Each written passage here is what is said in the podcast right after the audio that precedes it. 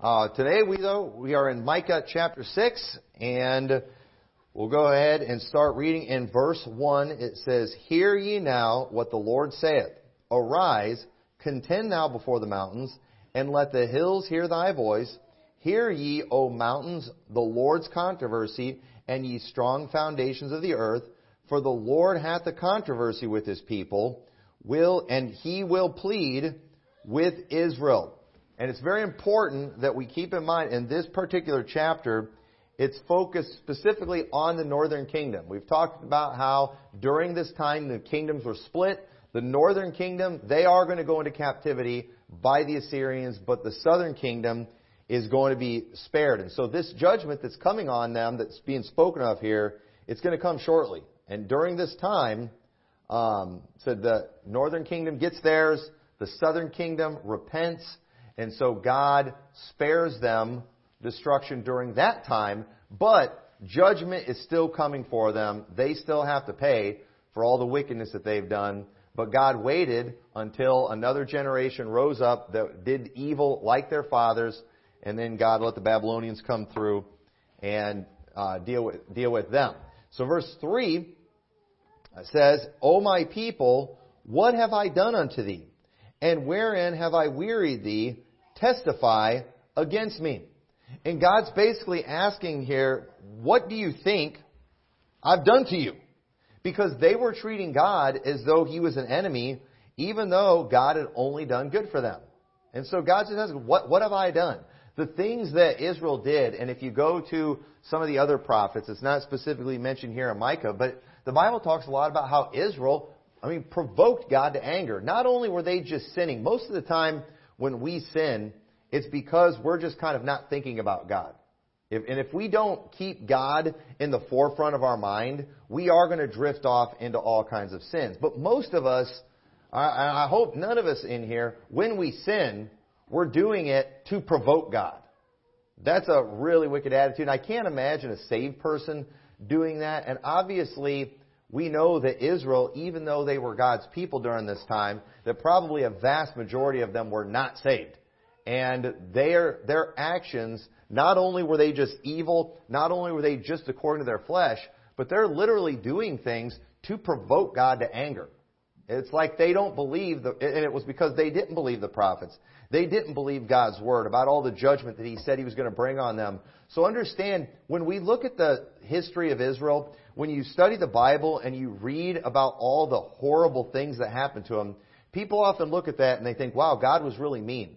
But when you understand that these people for generations had been literally provoking God to anger, they've been pushing God. You, you can't look at God and say, God was mean. No, you can say, wow, I can't believe God took as long as He did to bring the hammer down on them because they were very wicked. So verse 4, God, because he, God's just asked the question, what have I done to you to cause you to want to act this way towards me? And then God goes on to tell them some things that He did for them. And He says, For I bought, uh, brought thee up out of the land of Egypt, and redeemed thee out of the house of servants. And I sent before thee Moses, Aaron, and Miriam. O my people, remember now what Balak, the king of Moab, consulted, and what Balaam, the son of Beor, answered him from Shittim and unto Galilee, that, or Gilgal, that ye might know the righteousness of the Lord. So God's reminding them, Israel, the, i brought you out of Egypt. I took you out of bondage. You all were servants, bondmen. I've given you a land. I've blessed you. When Balaam was, when Balak tried pay, paying Balaam to curse you as a people, I wouldn't let him do it. I protected you. And God could have gone on and on about all the things He did for him. Uh, God did many great things for him. He won many great battles for them. But I want to show you something here because it's really important that we get this next part. This is something that right here, God spells something out that a lot of theologians are missing. A lot of there's a lot of foolish teaching. You hear me, uh, you know, rant about dispensationalism all the time. But I'm going to show you something here because dispensationalists, what they often do is they'll say something true, but then jump to a false conclu- conclusion based on that truth and go into all kinds of serious error. And I want to show you something that they are missing big time that is spelled out several times in the Old Testament, and it's spelled out here too. And it's important that we get this. It's important that we understand this concept so we're not led into a lot of goofy heresies um, that come from a lot of the weird dispensational teaching out there. So notice, because God is about to show them something very important that we people forget. And so what we're about to see here, God's about to give them a truth that's always been true, something that always will be true, no matter what dispensation we are in. This truth he's about to lay out to them is very important. And so when people talk about dispensations, they often they often do. They'll say a lot of things that are true, but then they get it, they pull an error out of that truth. And so what they often do that's right is dispensationalists will correctly point out how at one time God accepted animal sacrifices from the people. Because this is what they'll do to you. I've had them, I've had them do this to me. They're like, do you believe that they were supposed to do animal sacrifices at one time? Yeah, I believe that. Do you believe we should do it now? No. You believe in dispensations. You're a dispensationalist. That's what they always tell me. Uh, no, actually, you can believe both of those things and not be a dispensationalist. So, sorry, that doesn't work. And so now, and they'll say that too, and so now everything dispensationalist is true. We're going to live on other planets one of these days. There's going to be three raptures, you know, all, all the all the weird stuff that goes on with that. But uh, you know, they'll also point out things about the law, things about the feasts, things about the temple, and they will correctly point out we are not supposed to do those things anymore. I agree. But after they say all those true things, and they go on to declare dispensation to be true, they're trying to teach different ways of salvation. They'll try to claim that those sacrifices save them, even though the book of Hebrews says those things could never take away sin. You know, they'll, they'll come up with all these crazy ideas, but here is where the dispensationalists and people like us end up parting ways. See, when they look back on the practices of the past, here's what they see. This is, this is what's in their mind, and this is also what was in unregenerate Israel's mind during that time. When they look back and they see the, the commands for the sacrifices, the things of the temple, all that stuff, what they see is a list of rules and regulation that one must follow to gain favor with God. And they even do the same thing today, where even believing on Christ, they see it as like this rule and regulation, but one that's just easier today. Where the ones in the past are really hard. That's kind of how they look at it. That it's like, okay, even like believing on Christ. They've turned it into this thing where, you know, the gospel is the death, burial, and resurrection of Christ. It's like a it's a set of facts that came later and you must do all these things, you know, this thing now that just happens to be really easy. Where back before the gospel, they had to do a bunch of other things that was a lot harder. And so they still see the gospel that's without, by faith, without works, they, they still almost see it as some kind of work. You know, just a real easy one. And that's not right. And so when people, because when people like us when we look back at all those things, what we see is God using the things of the law, the sacrifices, and the temple as a way to help people see their need for a Savior and then come to a realization that He's their only hope. That's what we see. What we, when we look back at those things, we understand that, you know, in, it's crystal clear in the Old and New Testament that man is sinful. But God greatly loves us. We can see that in the Old Testament too. It's, and it's also always been God's desire for us to love Him back. And we'll show, and we'll, and we'll show some biblical evidence for this in a little bit, but I want us to look at these next verses because, again, I'm going to, I'm going to show you this. Is, it's always important when we're having a theological discussion or a difference that we get to where the real difference is at. Because I could talk all day about stuff that we actually agree with with dispensationalists. But let's talk. I, I, want to get to the main area where there's a diff- where there's clearly a difference and where we part ways. So verse six, notice it says, "Wherewith shall I come before the Lord and bow myself before the high God? Shall I come before Him with burnt offerings, with calves of a year old?" Now, notice what he just said there. Now, this is easy for us to kind of gloss over and not think anything of. But here he is. He's like, "How should I come before the Lord?" You know, should I come with burnt offerings and calves of a year old? Well, if the dispensations are right, you know what the answer would be? Yes! You know why? Because that's exactly what the law required. That's exactly what the law required. So, shouldn't the answer to this be yes, of course? But notice what it says in verse 7. Will the Lord be pleased with thousands of rams or with ten thousands of rivers of oil? Shall I give my firstborn for my transgression, the fruit of my body for the sin of my soul? Now, what do you all think the answer to this question is right here? I think it's a very obvious no. This isn't what God wants. But wait a minute. I mean, that sacrifice that he mentioned, the burnt offerings, weren't all the sacrifices, you know, burnt offerings in the Old Testament? Aren't these the things that God laid out when He's talking about thousands of rams? I mean, obviously, you know, if God required these things, wouldn't God be pleased if we just did an abundance of these things? I mean, even to the point of giving our firstborn? And the answer is a resounding no. This is not what God wants. Now, let me ask you, I think we all understand this. Was God ever pleased with the burnt offerings? Was God ever accepted, did God ever accept those things as an atonement for sin? And I hope you say no, because we do have the book of Hebrews that makes it very clear that while they were commanded, those things were, they never took away sin. Those things, though, were commanded for that time to help people uh, recognize who Jesus was when he came and offered the real sacrifice. And they were, and God did accept that sacrifice, and the people were supposed to accept Jesus Christ as that sacrifice and believe on him. But they didn't. You know why? Because they was like, no, it's about the animal sacrifices. And it's crazy that they thought that way because how could the blood of a goat take away sin? And we have clear verses in the Old Testament that make it clear that that's not what God's pleased with. In, in fact, turn over to 1 Samuel chapter 15. This was revealed even before that. I, and I'm telling you, th- there is a ton of evidence that many of the people of faith in the Old Testament understood this concept. The prophets understood this concept. People act like nobody understood this until Paul came along. No, there was people that understood it even back in the days when they were offering up sacrifices.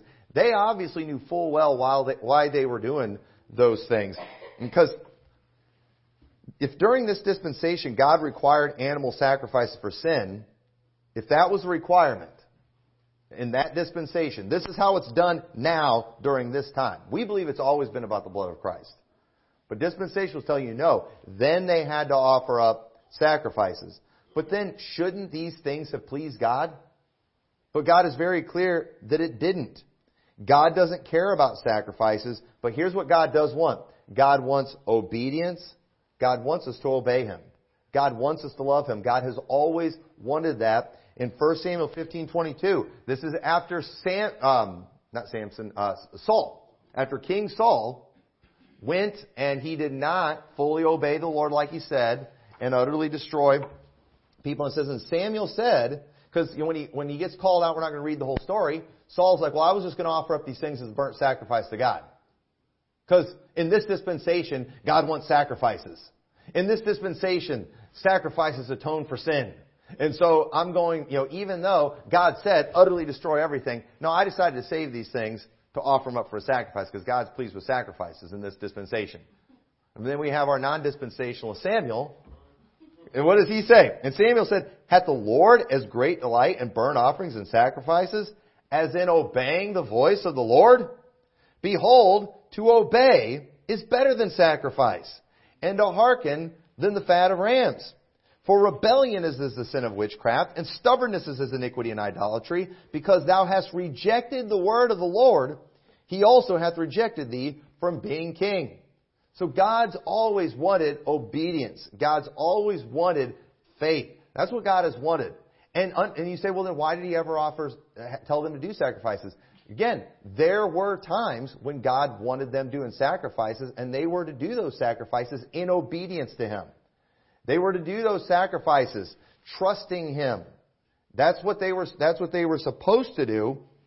But to them, it became more about not obeying God and just doing things because they trust Him, but it became more about, look what we just did. And so if you're King Saul, okay, if, if you're under a system where God would tell you, offer up these animal sacrifices, it would make you look really good if you had the wrong idea thinking the sacrifices are what atone for sins, if after you went and conquered an army, you took all their animals and sacrificed. I mean, look at all that blood that's being shed. Look at all that's being done. Well, the problem is that's not what God asked for. God's never been impressed with the blood of animals. God, but God is pleased with obedience. And this was actually disobedience because again, it was never about the sacrifices.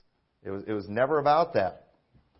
So in Hebrews 10:5 it says, "Wherefore when he cometh into the world he saith, sacrifice and offering thou wouldst not, but a body thou hast prepared me. In burnt offerings and sacrifices for sin thou hast had no pleasure." Now, let me ask you, that body that was prepared as a sacrifice for sin, what was it? I think we all know what that was. Body of Jesus, right? And did you all know that the reason the people of Israel were so important, the reason the descendants of Abraham was so important was because God had promised that the seed, that the sacrifice, that the body that he was going to prepare would come from that line. And so God, in his goodness to all mankind, in his love for all mankind, God miraculously preserved the Jewish people for all those years, for roughly 2,000 years, in spite of all the attacks of the devil on those people. We have the story of Esther where Haman wanted to go and wipe all these people out. And we see how God miraculously preserved them as a people, not because they were so special, but because the sacrifice was going to come from them as a people. And when Jesus Christ was born of that virgin, and the Bible gives us his the physical lineage that was there, showing God was fulfilling the prophecies, showing God was keeping his promises. The sacrifice came and was made for sins, resurrected, and you know what? He's still there today. God kept his promise of preserving his people, preserving the seed, and as long as Jesus Christ lives, as long as there are people who are born of God, then God has, is keeping His promise to preserve the seed. Now, if a physical group of people go and die out someday, God didn't violate His promise. Okay? Because God's promise was always about the seed. That's what's important. It's about Jesus Christ. And so, when God provided ways of forgiveness and ways to restore fellowship through sacrifices, it was so the people could sin and yet still have fellowship with God. It was meant as a way to restore fellowship in, in case of sin. That, that's what we got to understand too. Again, we don't pay a whole lot of attention to this because in reality, it, it doesn't matter to us. I mean, aren't you glad that when you mess up, you don't have to bring an offering to a priest? I mean, how, how many of you would like it if we just had a confession? Did you know the confessional booth is actually easier than what they had to do back then? I, you know, and I mean, that, that would stink. Okay? How many in here has ever done a confession? Well, admit I did the confession. We've got some people did the confessional booth before. All right. Uh, aren't, I mean, how'd you feel when you learned you didn't have to do that? you, you, it was probably a great relief and probably caused great anger that you did it, you know, for any length of time. And you know, and you had to do the Hail Marys and all that kind of Our Fathers to kind of atone for your sins. And um, listen, I, I'm so thankful we can just go directly to Jesus Christ. I'm, I'm so thankful for that. And we're able to do that, you know why? Because a sacrifice has already been made for sins. But back, and so we're able to have that constant fellowship with God. But here's what happened with the law. This is what, and, and this, and it's like this even in the Catholic Church many times with people, is because they had a system where if you commit this sin, you can offer up this sacrifice that will atone for your sins. People got to where it was like, okay, you know what? Yeah, I'll have to sacrifice this animal, but I got a bunch. It's worth it. You know, and I've known Catholic people that are like that. You know, did you know that um, Mardi Gras? One of the big things behind Mardi Gras is they go down there. You know, they call it Fat Tuesday, the day before Ash Wednesday, where they're supposed to like sanctify themselves basically for 40 days and you know do all these things to make themselves righteous. So you know what they do on Fat Tuesday? they go and they commit all kinds of sin, getting it out of their system, thinking, I'm going to atone for it for the next 40 days during Lent. That is not what God wants. God wants us to obey Him. God wants, God doesn't want us sinning because we're like, you know what, I can handle this payment. The payment for sin was Jesus Christ. And without Christ, the payment for sin is eternity in hell for all of us. And people were never supposed to have this attitude of, I can go sin, and then I'll just go offer up the sacrifice, and we're all good. That is never what God wanted, but that's what it turned into. That's what, it, that's what it turned into with these people, and God was not pleased with that. And I think a good way to illustrate it, you know, when you pay a fine for speeding, Eh, and we I'm sure most of us in here have probably paid a fine for speeding or something like that. We're paying a fine for breaking a law. You know what we're not doing? When you paid that, that wasn't giving you permission to break the law. It's supposed to be a punishment, so you won't do it again. You know, and so penalties are created so you won't break the law. And so when I'm out there driving speeding, you know, and if you're driving out speeding and your wife does like my wife does sometimes and starts talking about how fast you're driving and how you're going to get a ticket, you know, it's like, that's okay. If I get a ticket, you know, I can afford it and that gives me permission to speed. No, that's not giving you permission. It's, it's meant as a, deterrent to stop you because they don't want you doing those things. You know, as a parent, you want your children to be nice to their siblings. You want them, you want them to want to be nice to their siblings. But if you have a rule that hitting your brother, hitting your brother will get you five swats, you know what? You're not going to be satisfied if you find out, you know, your son hit his brother because he's like, I can handle the five swats. No, that, that's not how that's supposed to work. The punishment is supposed to make you not want to do those things.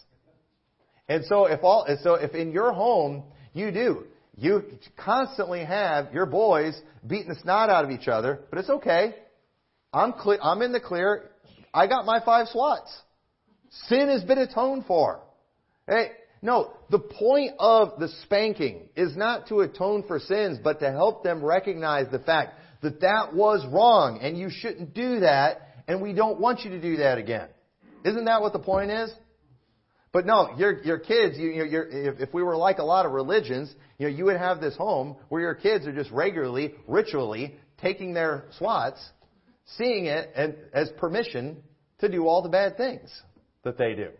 That, that's that's not going to be a good home.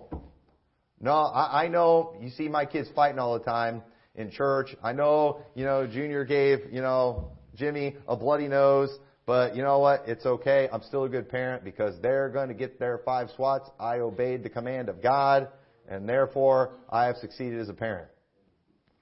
No, again, kids slip up sometimes. But when they're just when if they're just doing those things, you know, you know, as as almost ritualistic. That's how a lot of people are. I've talked about this before, where a lot of people they can just be so stinking carnal, but they think I'm going soul winning on the weekend. I'm still a good Christian. No, I'm glad you're going soul winning, but you shouldn't be doing that junk.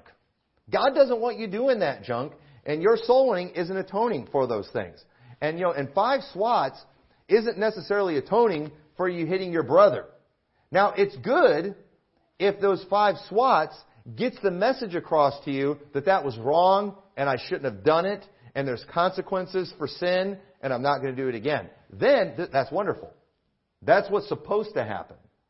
But unfortunately, that's not always what happens with people. So, uh, look what it says in uh, Hebrews 10, because God doesn't want us sitting around calculating whether or not sin and punishment is worth it.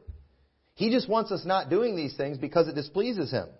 And Hebrews 10:26 says, "For if we sin willfully, after that we have received the knowledge of the truth, there remaineth no more sacrifice for sins, but a certain fearful looking for of judgment and fiery indignation, which shall devour the adversaries. He that despised Moses' law died without mercy under two or three witnesses. Of how much sore punishment, suppose ye, shall he be thought worthy who hath trodden under foot the Son of God, and hath counted the blood of the covenant, wherewith he was sanctified, an unholy thing, and hath done despite unto the Spirit of grace. And I wish we had time to really expound on that passage there, but basically what he's doing, he's letting these Hebrews, who he's trying to lead them into the new covenant, he's trying to show them that, listen, if, if you sin willfully, like they used to do, you don't get to bring an offering to the priest as an atonement for your sins. Listen, you know the truth now. We've already established the fact that Jesus Christ made payment for sins once for all. That was established in the previous chapter. He was never pleased with the blood of bulls and goats. That has been established. He's talked about all those things. And so he's telling these Hebrews, listen, if now you go and you willfully sin after you've understood the truth about these things, you don't get to get away from the wrath of God by offering up a sacrifice. He's going to judge you. He's going to punish you. And that's what we've got to just understand right now as Christians. I get it. We're saved. We have imputed righteousness. We're going to heaven no matter what. But as Christians, if we just go and we willfully sin against God, we don't get to make up for it with a Hail Mary. We don't get to make up for it with an extra hour of soul winning. We don't get to make up for it by offering up some kind of sacrifice. You know what we're going to get? Punishment. Unless God gives us mercy. You better, you, know, you can ask for mercy. You can ask for forgiveness, and God may give it to you. But at the same time, you just keep willfully sinning. You just keep pushing God. He's going to bring the hammer down on you. And that's what he's talking about in Hebrews 10. That's not talking about losing your salvation. That's, that's not what that's talking about at all. And so, what is it that God requires from us? And it's always been the same thing. And so we see in Micah 6 8, back to Micah, and he hath showed thee, O man, what is good, and what doth the Lord require of thee, but to do justly, and to love mercy, and to walk humbly with thy God. And let me tell you, if we have to get specific about every little thing, it shows a heart problem. God said, here's what I want you to do. I want you to do justly. Go read Jeremiah. Go read the other prophets.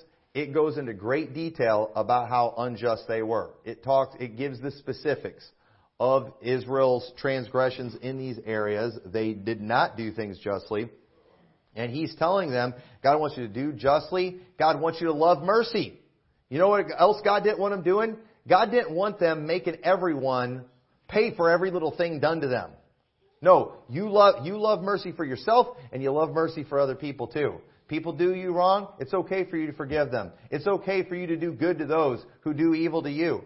A lot of people act like mercy is a New Testament concept. It's an Old Testament concept. They were commanded to love mercy. But what do we see in, in the Gospels when Jesus was walking the earth? We see a bunch of Pharisees who they love judgment, who they love bringing the hammer down on everybody, they love shutting everybody out of everything. But God wanted them to love mercy, and He showed them how to be merciful. For example, with the woman taken in adultery how he was with the lepers, how he was with the outcasts of Israel, how he was with the Syrophoenician woman, I mean, God was, or Jesus was constantly showing mercy to people. And remember what he told the Pharisees? When he talked about you, you pay tithes of mint and anise and cumin, but you've omitted the weightier matters of the law, and, uh, and he, and he mentioned specifically uh, judgment and mercy. He said, you left these things out. You've got to have mercy. And Israel, Israel, in their zeal for the law, often completely forgot about mercy in their zeal for stoning the adulterers, in their zeal for just bringing the hammer down on people, they forgot about mercy. They were allowed to do that. They were supposed to love that. God wanted that. And so the thing is, what, what God just told them here, to do justly, to love mercy, and walk humbly with thy God, those are very general things, you could say. And, what, and the truth is, if I have to get real specific with you about those things, it shows a heart problem. In Deuteronomy 10:16, showing again God's always felt the same. He says, "Circumcise therefore the foreskin of your heart and be no more stiff-necked." Israel, they did pretty good at doing the physical circumcision, but they were really bad about the heart circumcision. They're real good. Hey, I can check this law off the list. But God wanted them to get the spirit of the matter too and they didn't have it in the heart. In Jeremiah, hundreds and hundreds and hundreds of years later, he says, Circumcise yourselves to the Lord and take away the foreskins of your heart. Ye men of Judah and inhabitants of Jerusalem, lest my fury come forth like fire and burn that none can quench it because of the evil of your doings. So if, so, said if someone came to me and asked if they would get thrown out of the church for committing a specific sin, Okay? If they just came to me and asked, that would show they have a heart problem. So wait a minute. You're only going to not commit the sin if it will get you kicked out of the church. But if it's a sin that doesn't get you kicked out of the church, and you know it's a sin, I can show you a Bible verse that's a sin, you're still going to do it? You realize what kind of mentality you have right there? You're just like the Jews were in the Old Testament. You don't have the circumcision of the heart when, when, when that's your attitude. So that's a, that's a terrible question to ask. If you know it's a sin, you shouldn't base whether or not you're going to commit that sin on what the consequences are going to be. You just shouldn't do it. Well, I know it's a sin if I do this, but you know, what do you think God will do to me? Do you think this is a sin unto death? so, okay, so if, if it's, you know, what are you saying? If it's not, you're just going to do it? I'm, I'm trying to see if it's worth it. You know what? God wants you to do justly. God wants you to love mercy. God wants you to, to obey is better than sacrifice. You know what you're asking? It, when you say, what's God going to do to me? You're, you're checking to see what the sacrifice is, to see if it's worth paying for. And let me just tell you right now, sin's never worth it. Sin's never, ever worth it. You might think it is, and I, here's the thing about that. When, if you ask me a question like that, I don't know what the consequences are going to be. I do know that if you sin willfully after you receive the knowledge of the truth, if you come to me and you say, Pastor Tommy, is this a sin that would get me kicked out of the church? I'm thinking about doing it. And I say, well, I don't think I'd kick you out of the church for it, but here's what God says about it. God doesn't want you doing it, and then you go doing it. I think you should be looking for a fearful, looking for a fiery indignation. Because God's going to be mad if you do those things. God has not laid, God did, God did not do things the way He did to give us the ability to sin. Okay? You know, or so we could enjoy our sin. No, God did these things because we were dependent on Him, because He loved us, but God also wants us to love Him back. And you know what? If you love Him, keep, you'll keep His commandments. And again, and if you say, well, and, and, don't make this a heaven or hell issue. This isn't a heaven or hell issue. This is about having a relationship with God on this earth. This is about pleasing God. And hopefully, you know, if you come to, if you're somebody who's saved and you're coming to church and you're coming to church here, hopefully you're somebody who wants to please God. And I'm just here today to tell you, God has never been pleased with people who have willfully sinned, and especially back in the day when they thought, I can just make a sacrifice and it's okay. No. And I get it. The blood of Christ cleanses all sin. But that doesn't make God pleased when you go sin anyway, taking advantage of what Jesus did. God's not pleased with that. So, verse 9 says, The Lord's voice crieth unto the city, and the man of wisdom shall see thy name. Hear ye the rod, and who hath appointed it? Are there yet the treasures of wickedness in the house of the wicked, and the scant measure that is abominable? Shall I count them pure with the wicked balances, and with the bag of deceitful weights? For the rich men thereof are full of violence, and the inhabitants thereof have spoken lies, and their tongue is deceitful in their mouth. And God is basically letting them know what they have not done and what the Lord ha- and what the Lord has required. That divers weights is something that gets brought up a lot. The Bible says divers weights are an abomination. God did not want them cheating people. God did not like God does not like dishonest business practices. If you have a business today, you should be honest. You should be fair with people. You shouldn't be ripping people off. That that's not good. God's not pleased with that you ought to have a just balance in a just weight. He says, Therefore also I will make thee sick in smiting thee, in making thee desolate because of thy sins. Thou shalt eat, but not be satisfied. And thy casting down shall be in the midst of thee, and thou shalt take hold, but shalt not deliver. And that which thou deliverest will I give up to the sword. Thou shalt sow, but thou shalt not reap. Thou shalt tread the olives, but thou shalt not anoint thee with oil, and sweet wine, but shalt not drink wine. God's just letting him know judgment's coming. God's like, I'm going to be working against you. You're going to do work, but like he said in Haggai, you're going to, you're going to be, I think it was Haggai, he said it where he said, you're going to be putting your money in a bag with holes in it. I'm not going to bless the work of your hands. And folks, we all need that. We all need that, uh, even today. And so God's letting him know judgment's coming. Verse 16, it says, For the statutes of Omri, are kept. And we don't have a lot of time to go into the details of this, but when he says the statutes of Omri are kept, and all the works of the house of Ahab, and ye walk in their counsels, that I should make thee a desolation and the inhabitants thereof in hissing. Therefore ye shall bear the reproach of my people. And if I can just give you a quick history lesson, in the northern kingdom, the kingdom originally started with Jeroboam, but because of his wickedness, God did not allow the kingdom to stay in his family. He, God would have, like he did with David.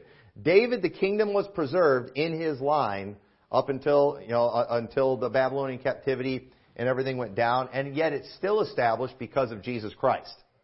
Okay? God promised the same thing to Jeroboam if he would follow the Lord with all his heart. But Jeroboam didn't. And so during their history, the kingdom kept changing families. But when it got to Omri, okay, when it got to Omri, that's when a lot of things changed. Uh, it was during it, it was during his family and during his dynasty, you could say, that the capital went to Samaria, uh, which is why you know you see the reference to Samaria a lot and the tribe Ephraim. But uh, Ahab was the son of Omri, and Ahab was the most wicked king. God used to say he did wickedness like Jeroboam, or he did evil like Jeroboam. After Ahab came along, he topped that, and God started saying he did wicked like Ahab. It was during his time that God pronounced all kinds of terrible judgment on Israel and on the northern kingdom. But Ahab, at the end of his life, he actually humbled himself. And so because of that, God delayed judgment on his house. But it was still coming. Again, it was still coming, but it just got delayed some generations later. And so now, the reason he refers to that is because this generation that was doing the works of Ahab, that was like Ahab, is the generation that is going to receive the judgment pronounced during the time of Ahab. So, um, we don't have time to go into all the verses showing all that, but right here, you could say Micah is just verifying the words of the prophets that were spoken against Ahab. Because God had not forgotten what that had done, even though this is generations later. So uh, Ahab, they, at this point, they were they were the most wicked, and so God has always wanted people who will do right from the heart. God has never expected anyone to be perfect, and that's why there's always been provision to restore fellowship and to receive forgiveness of sin. That's always been around. But those were never meant as ways to provide opportunity for sin.